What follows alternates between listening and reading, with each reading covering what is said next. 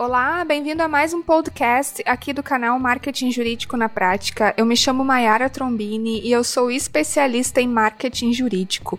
E hoje eu vou falar sobre o Head de Inovação, que pode fazer toda a diferença no seu escritório jurídico. O que é o Head de Inovação?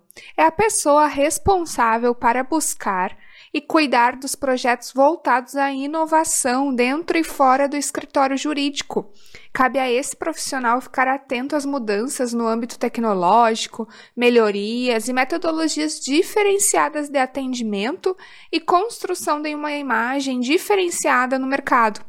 O papel do Head da inovação é fundamental na construção de novos negócios e oportunidades para a banca jurídica.